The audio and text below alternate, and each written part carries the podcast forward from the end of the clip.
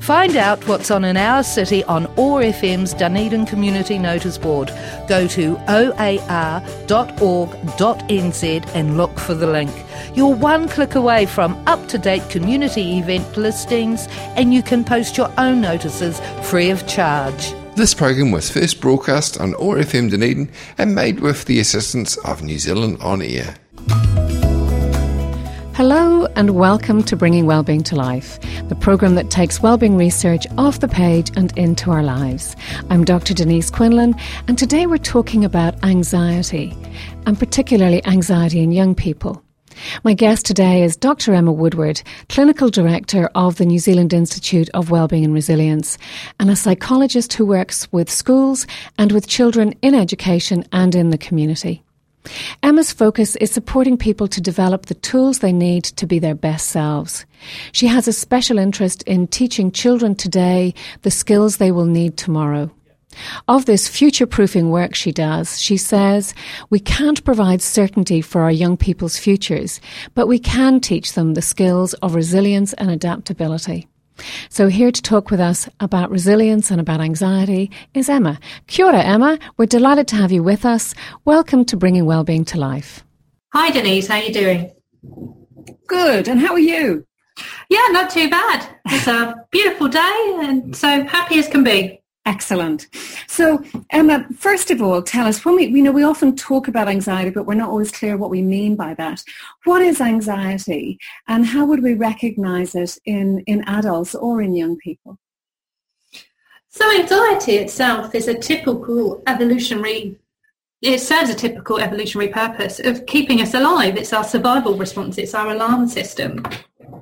And so what happens in clinical anxiety is that our alarm system becomes too sensitive and it triggers too often and it inhibits us doing the things we would normally expect to do in our everyday lives. So anxiety itself isn't the issue. It's when anxiety becomes overpowering and our alarm system feels like it needs to keep us safe from threats that might not necessarily be threatening. Okay, so I love this idea that actually it's just, it's a really, really useful mechanism that we've maybe just got turned up too high. And that's exactly it. So we are supposed to scan our environment for threat because that's how we recognize things that might do us harm. And in some people, the the alarm system or the threat that we perceive isn't it's and our response to that is disproportionate and that's when anxiety becomes an issue so for example if we are responding to a normal typical everyday life event the way that we would be responding to a volcano or an earthquake then we know that there's some disparity between the response that we're feeling and the stimulus that's triggering that response Okay. And how would this look? You know, when we see, how would I know if someone in my life is suffering from anxiety? How, what would be the signs? So anxiety looks different for different people and the three basic expressions of anxiety are fight, flight, freeze. And so some people may avoid situations or run away from situations. Other people may get angry and smaller children you might see tantrums to avoid a situation to try and control the situation so they don't get made to do something they feel frightened about doing. And freeze would be where we find it difficult to make a decision. We kind of, we get stuck and we kind of get a little bit panicky and can't see the wood for the trees. So anxiety looks different for different people, but it all comes from the same basic neural mechanism, and that's our emotional brain, our amygdala, firing uh, because it's perceived some kind of threat and it's trying to make us avoid the behavior or the thing that it perceives to be threatening. So I'm guessing I'm, I, i am guessing that if there are lots of different ways that people can respond when, you know, when they're anxious, that I guess that means there probably isn't one simple fix-all strategy. No, there's not one simple fix-all strategy. There are some strategies that are evidence-based and we know work well with anxiety. For example, cognitive behaviour therapy, so understanding the link between our thoughts, feelings and behaviours, and mindfulness, so noticing which underlying part of our brain is driving our behaviour at any given time, are two very good ways to manage and deal with anxiety. Uh, there's lots of different strategies that we can break that down into. Um, proactive proactive and reactive strategies. So a proactive strategy would be when you learn mechanisms to be able to keep yourself in your thinking brain. Your prefrontal cortex is our thinking brain. And our reactive strategies are what we would employ when we notice that our emotional brain, our amygdala, is beginning to take over, and they would be more breathing type strategies. Tell me a bit more now about the um, the proactive strategies. So if I'm if I'm worried that I'm going into a situation that's made me anxious before, what kind of things might I do proactively? So proactive strategies are strategies that keep us well uh, generally. So these would be making sure, our, for example, our prefrontal cortex, our thinking brain, is the brain that we need to be sitting in most to be able to be rational, make good decisions and not be overpowered by our emotional brain. And so the things that would be the baseline strategies, the basic proactive strategies would be having enough sleep. Our prefrontal cortex doesn't work well when we're tired. Having enough food, having enough exercise, all of those baseline well-being strategies. Other proactive strategies would be about positive self-talk and visualization and knowing that at any given time we have the resources and capabilities within us to manage most of the difficulties and challenges that we might face. So that's building ourselves up and teaching ourselves that we have the skills and the strategies and the resilience to cope in challenging situations. Gosh, it, I'm I'm thinking how how often when we get busy at work or we've got something scary that we have to do, that we kind of load the deck against ourselves. So I've got you know a big presentation that I'm worried about on Friday, and um, the chances are I'll be really busy all week. I'll um, not get enough sleep. I probably won't eat properly. Um, I definitely won't have had any exercise. So wow, it just makes me realize that we could actually make our own lives a lot easier by paying attention to some of the proactive stuff as well. Most definitely. And I guess the important thing to think about is the way that the thinking brain and the emotional brain kind of interact. When our emotional brain is in control, we are less likely to remember to do the things that keep us proactively well. So the mantra that we talk about when we're working with children and young people is if you practice when it's easy, it's easy when it's hard. So these are things that you need to do consistently when you're feeling calm so they're easy to access when things start getting difficult. It's difficult to learn a new skill or try out a new strategy when we're losing control of our thinking brain because our emotional brain is taking over. So these are things that we need to be doing low lie consistently throughout our day, every day, so they're easier to kind of grab onto and and increase and use more frequently when we notice things are beginning to challenge us and trigger our, our anxious response. Oh, so say that again because I think everyone is going to want to to remember that that mantra about do it when it's easy.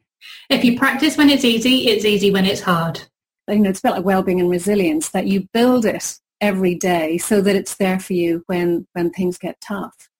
Totally, and it's about instilling new habits. Is the first time you walk a shortcut through the bush, the, the leaves and the branches are quite dense, and the more you walk it, the clearer the path becomes. And so that's the same with instilling a new habit in your brain.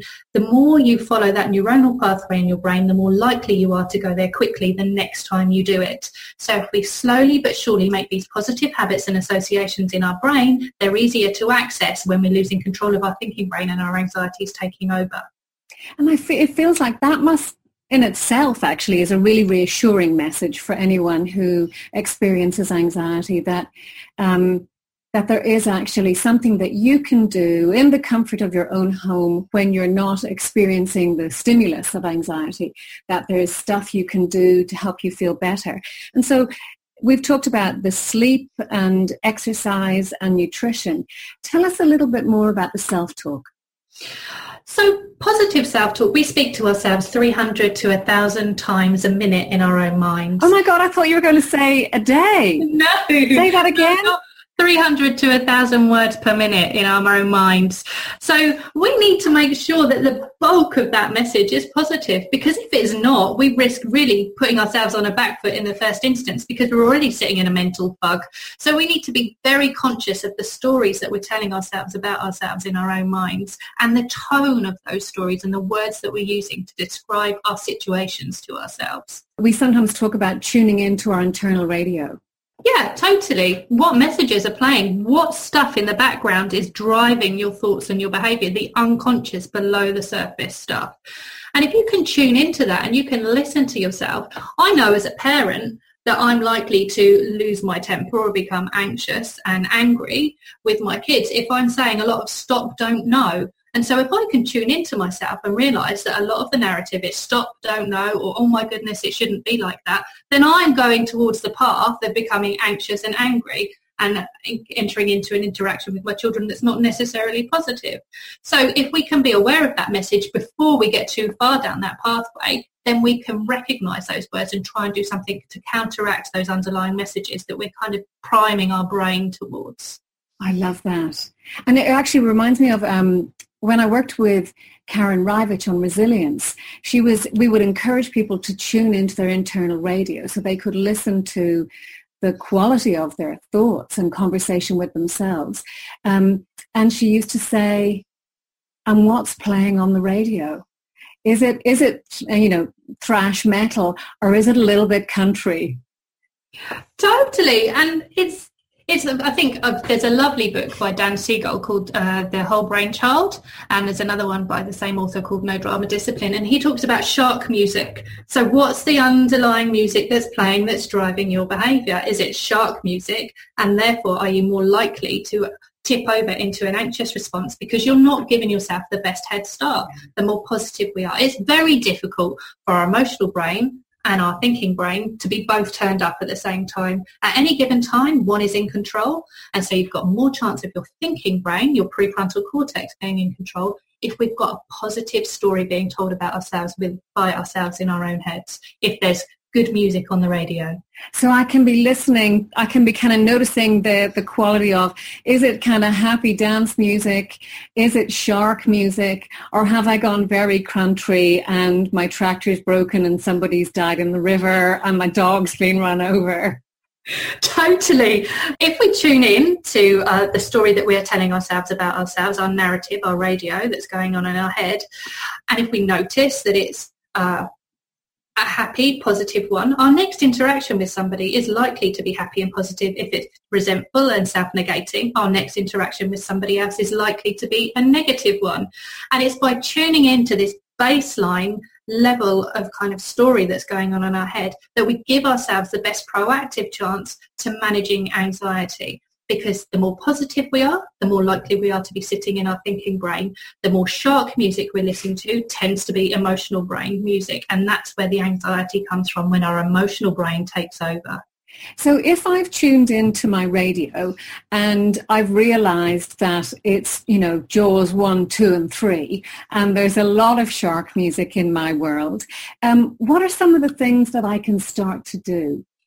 The first thing you can do is congratulate yourself for noticing it because that's a very difficult thing to do, especially when the music's very loud and you've taken a great step towards doing something different and realizing you've got a choice rather than get carried away by that. Oh, I like that. I love that the first step is to congratulate yourself.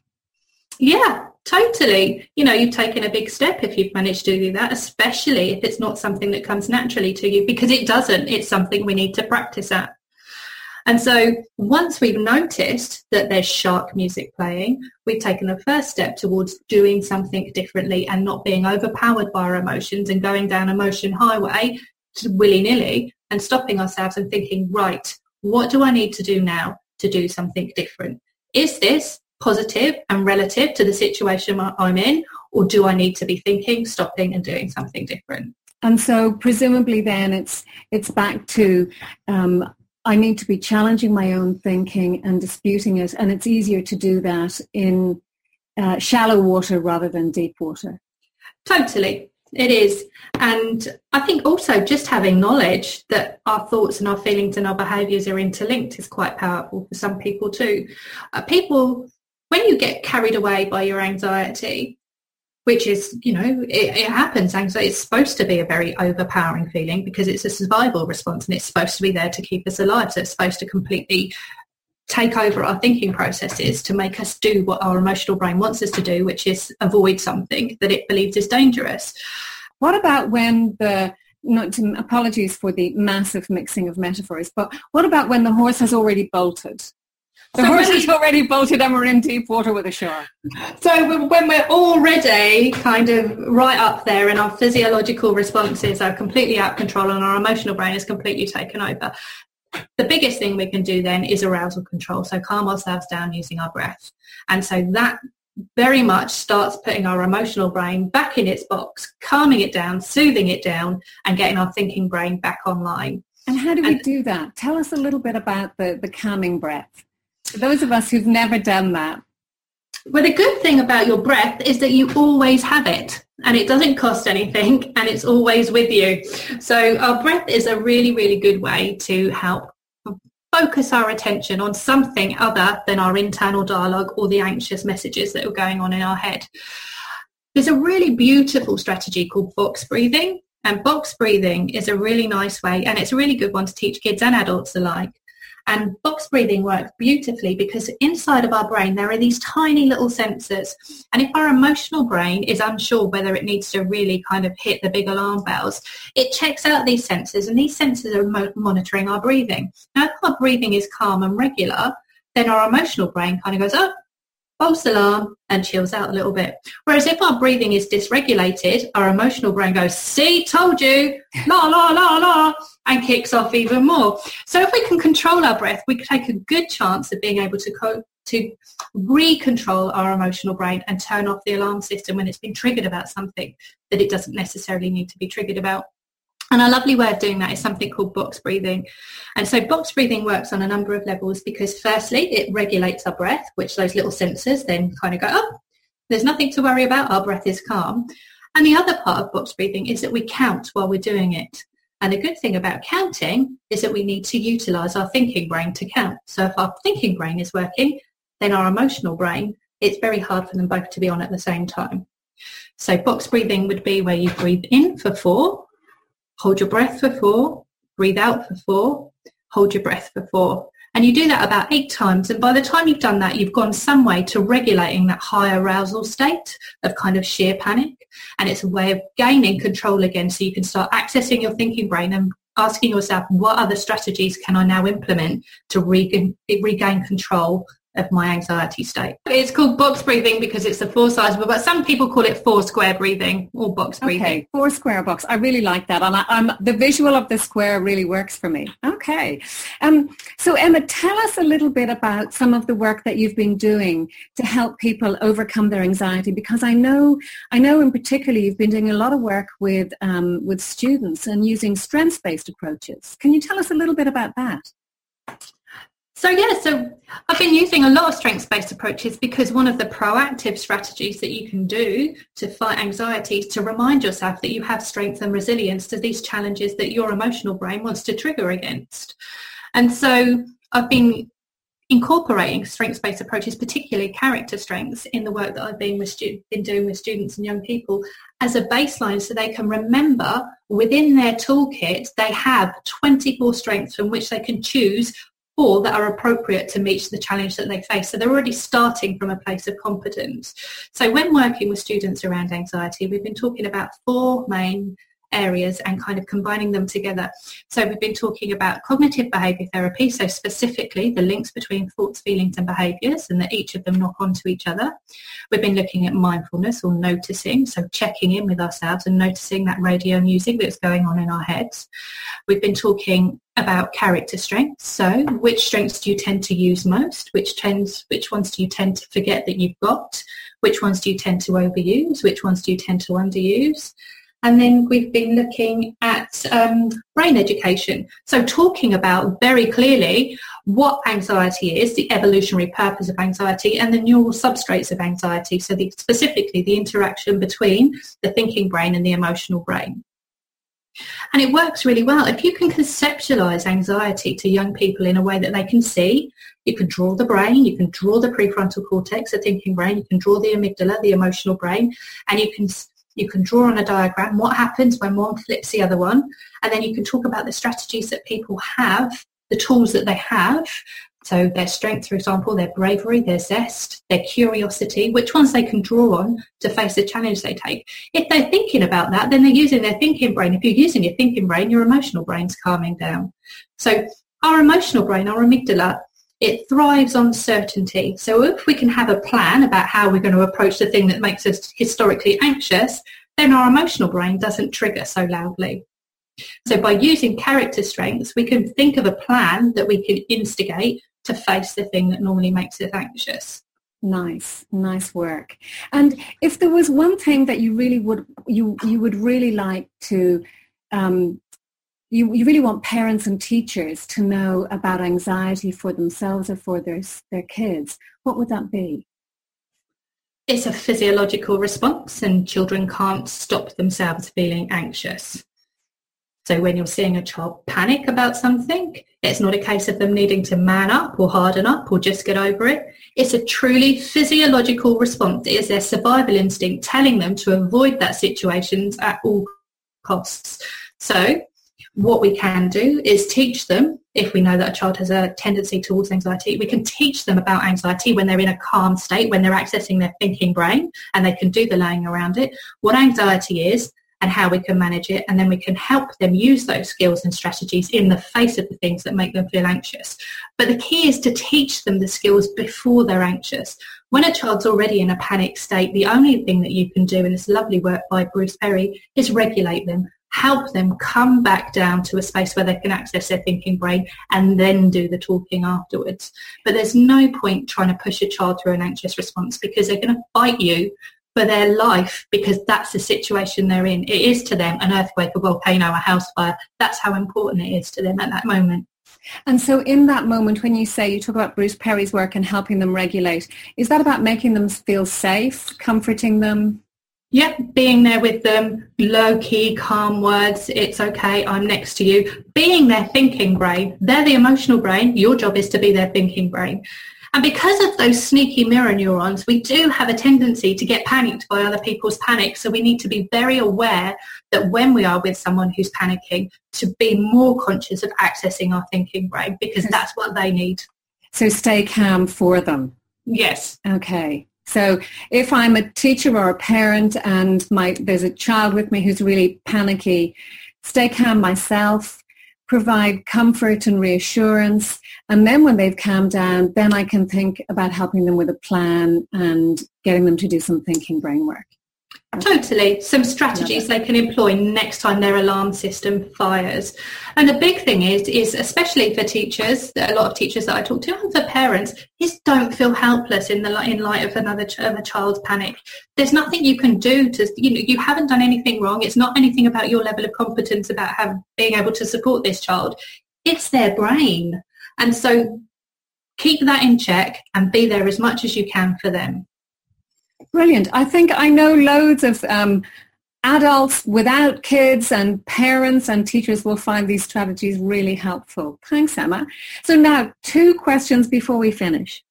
If you could only do one thing for the rest of your life to support well-being, what would it be? See, I want to say something really cool about surfing every morning or snowboarding at least four times a year, but it's probably mindfulness because if you can notice, you can control and you can check in with yourself and then you can make a choice about how to respond rather than to react. So I'd say mindfulness. What's your go-to strategy for boosting your own well-being when you get frustrated or down? Hanging out with my friends, connection, getting that sense of belonging, being surrounded by people who accept me, tolerate me, and love me for who I am, and can buoy, buoy me back up, boost me back up. So yeah, it's about connection and it's about being with my friends. Lovely. Thank you for that. Emma, it's been a delight to talk to you today. Thank you so much for being with us. No, you're more than welcome. Thank you very much, Denise. Well, I don't know about you, but I'm feeling calmer and more in control now, thanks to Emma's view of how we can proactively deal with anxiety. Emma reminds us that we can do a lot before the situation. Making plans and preparing helps. And it's important to tune into our internal radios and notice what music is playing. If it's shark music, it's time to put the plan into action. But in the moment, if we're feeling panicky and anxious, the best thing to do is to breathe and calm ourselves. And if you're with someone who's panicking, comfort and calm them down. Talk afterwards. There is no point in giving someone strategies until you've helped them calm down. And Emma's go to strategy for cheering herself up is to hang out with friends. I think it's lovely to be reminded of how important that is in our lives. This week, who can you catch up with who will make you smile? You've been listening to Bringing Wellbeing to Life on OAR FM Dunedin. If you'd like to listen to a podcast of this show, you can find it on oar.org.nz or at nziwr.co.nz. I'm Dr. Denise Quinlan. Thank you for listening. This program has been brought to you by the New Zealand Institute of Wellbeing and Resilience. For more information on how schools, communities, and workplaces can grow their well-being and resilience, go to nziwr.co.nz.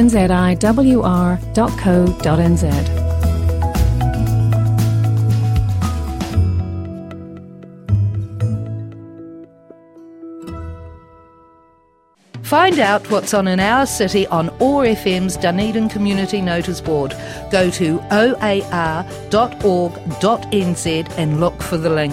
You're one click away from up to date community event listings, and you can post your own notices free of charge. This program was first broadcast on OAR FM Dunedin and made with the assistance of New Zealand On Air.